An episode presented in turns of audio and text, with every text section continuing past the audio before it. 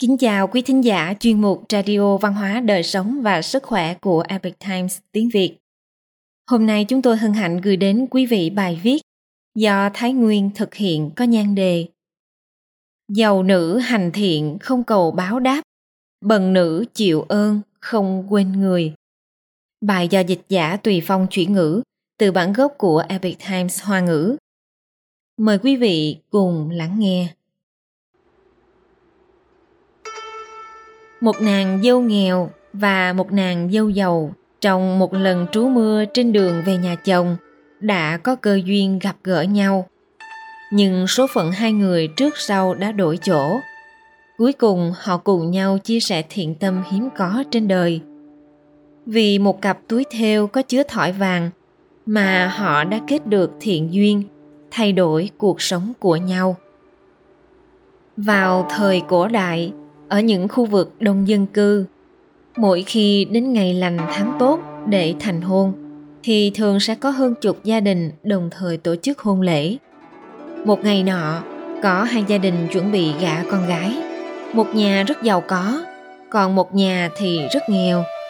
Khi họ đi được nửa đường, thì kiệu rước dâu của hai gia đình gặp nhau. Lúc này trời bỗng đổ mưa to. Phu khiên kiệu của hai gia đình đều đưa kiệu vào trong bưu đình. Nhà trạm trên đường dành cho người truyền tin hoặc đưa thư nghỉ ngơi, rồi tự đi tìm chỗ trú mưa. Nàng dâu nghèo ngồi trong kiệu khóc lóc rất thương tâm. Nàng khóc mãi không dừng. Nàng dâu nhà giàu nghe được tiếng khóc thì cảm thấy động lòng, liền sai tỳ nữ đến hỏi nàng ấy vì sao lại thương tâm như vậy nàng dâu nhà nghèo trả lời Nhà mẫu thân tôi nghèo lắm, giờ lại gả cho con của một người ăn mày. Không biết sau này sẽ khổ cực như thế nào nữa. Thế nên tôi rất buồn.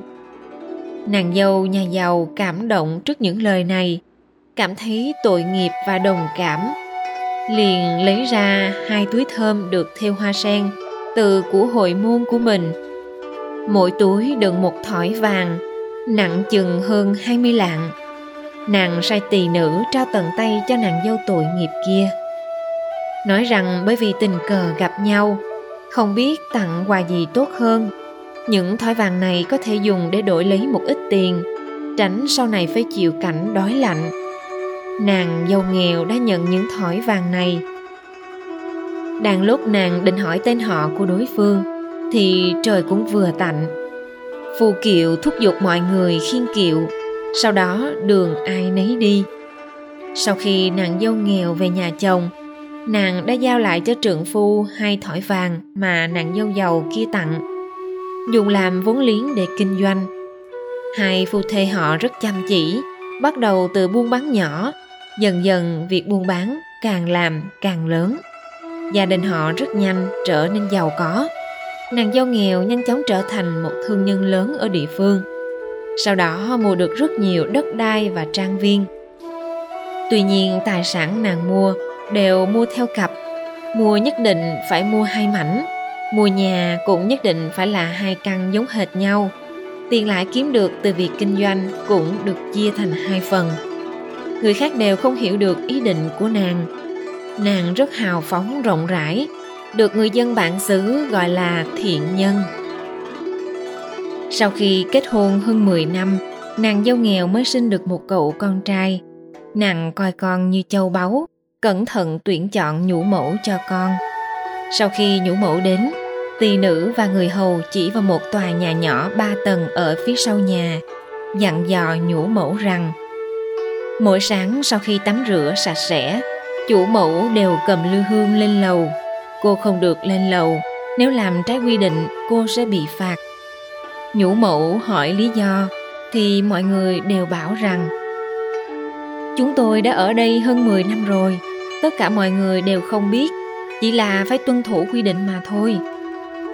Nhũ mẫu nuôi nấng cậu bé lớn dần lên, đến ngày có thể chạy nhảy khắp nơi trong nhà. Một hôm cậu bé muốn leo lên lầu, nhũ mẫu ngăn lại. Cậu bé òa khóc. Nhũ mẫu đành phải theo cậu đi lên lầu. Chỉ thấy trong lầu chẳng có vật gì ngoại trừ một lư hương và một cái khám hướng về phía nam Phía trước có một bức màn che chắn lại. Nhũ mẫu vén bức màn lên nhìn hồi lâu. Đột nhiên bật khóc nức nở. Người hầu nghe thấy tiếng khóc bèn thưa với chủ mẫu. Sau đó dẫn nhũ mẫu đến trước mặt chủ mẫu để hỏi tội. Nhũ mẫu nhận tội, thật thà nói. Tiểu Lan muốn leo lên lầu, tôi sợ cậu bé ngã. Trong lúc vội vàng không suy nghĩ thấu đáo, đã mạo phạm quy định, nên xử phạt thế nào, tôi đều không có lời oán trách. Nhũ mẫu hỏi nàng tại sao lại khóc. Nhũ mẫu rưng rưng nước mắt thưa. Tôi nhìn thấy túi thơm thêu hoa sen treo ở bên trong. Nó rất giống với chiếc mà tôi đã cho vào tay áo khi xuất giá. Vào ngày hôm đó, ở trên đường đi, tôi đã tặng chiếc túi thơm cùng thỏi vàng đựng bên trong cho một tân nương khác. Khi đó cả nhà mẹ đẻ và nhà chồng tôi đều rất giàu có. Vậy nên tôi không để tâm đến hai thỏi vàng này. Cũng không biết chúng trân quý như thế nào. Không ngờ hôm nay tôi lại sa sút đến bước này. Nói xong, nàng lại khóc lớn. Các tỳ nữ đều quát to ngăn nàng lại.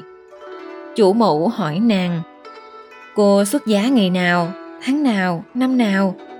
Nhũ mẫu trả lời chính xác ngày xuất giá. Chủ mẫu lại hỏi, ngày hôm đó gặp trời mưa đúng không? Nhũ mẫu đáp, nếu trời không mưa thì túi thơm hoa sen đó vẫn ở đây với tôi. Chủ mẫu nghe xong thì trầm mặt không nói, cũng không trách móc, chỉ đi tìm trượng phu. Nhũ mẫu cho rằng mình sẽ bị đuổi việc, càng trở nên buồn bã hơn. Ngày hôm sau, chủ nhân sai người dăng đèn kết hoa trang trí ngôi nhà, còn mời một gánh hát, giống như chuẩn bị tiệc lớn chiêu đại khách quý. Tất cả mọi người thân thích họ hàng đều được mời tới. Đến lúc khai tiệc, trong sảnh sắp xếp hai bàn tiệc, phía trên sảnh đặt hai chiếc ghế, bên cạnh đặt hai chiếc bàn nhỏ. Trên đó chất đầy sổ sách cao khoảng một thước. Chồng của nhũ mẫu ở bên ngoài, chủ mẫu sai bốn người hầu mời anh ta đến. Bốn tỳ nữ khác cũng mời nhũ mẫu ra khỏi phòng, dặn dò ngồi ở hai bên chiếc ghế phía trên, ngồi yên chờ đợi.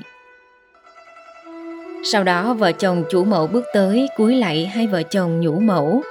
Sau khi đứng dậy thì nói rằng Người nhận thỏi vàng của ân nhân năm xưa chính là hai phu thê chúng tôi. Nếu không có hai thỏi vàng đó, chúng tôi cũng không có ngày hôm nay. Vì vậy chúng tôi đã cất túi thơm theo hoa sen của ân nhân trên gác. Chính là để bày tỏ vĩnh viễn không quên ân đức của ân nhân. Ngày nào tôi cũng thắp hương lễ bái, mong có ngày gặp lại ân nhân. Vậy nên gia sản đều chia làm hai, một mình tôi không dám độc chiếm. Hôm nay chúng tôi đã được ông trời chiếu cố, cuối cùng đã không cô phụ ân tình này. Bây giờ đất đai và tài sản ở đây đều đã chia thành hai phần. Chúng tôi giữ một nửa, xin ân nhân nhận nửa còn lại. Đồng thời, họ hướng tới người nhà biểu thị rằng không nên có bất kỳ dị nghị nào. Vợ chồng nhũ mẫu bối rối đến mức không biết phải làm sao, chỉ có thể nói đi nói lại rằng không dám không dám. Chủ nhà thúc giục mọi người ngồi xuống, bắt đầu kính rượu.